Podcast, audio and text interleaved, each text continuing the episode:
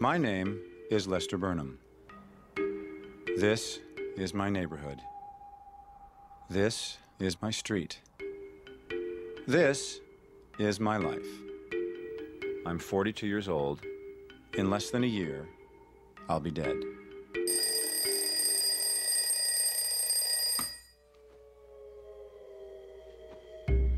Of course, I don't know that yet.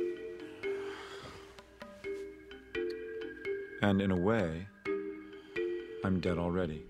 The character, your character in American Beauty, is obsessed, among other things, with a teenage girl who is his daughter's friend, and becomes, for a middle-aged man, which I was at the time as well, watching it, it's it's it, it's uncomfortable because it's every cliche that a middle-aged father doesn't want to be. Um, you had just become a big star at that point. Did doing this feel like a a risky thing? I do remember that there was one agent who uh, said to me before I had read the script that this is not a movie you should do.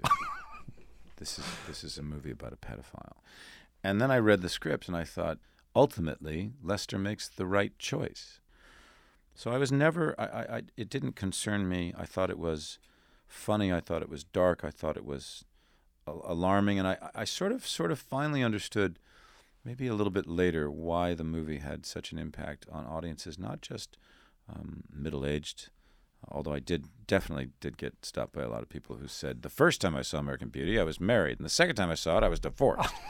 um, a lot of that happened. That's a sad Um, thing. I know. I said we weren't trying to increase the divorce rate. Yeah. Um, but Third I- time I was in jail. but, but what was interesting is also kids.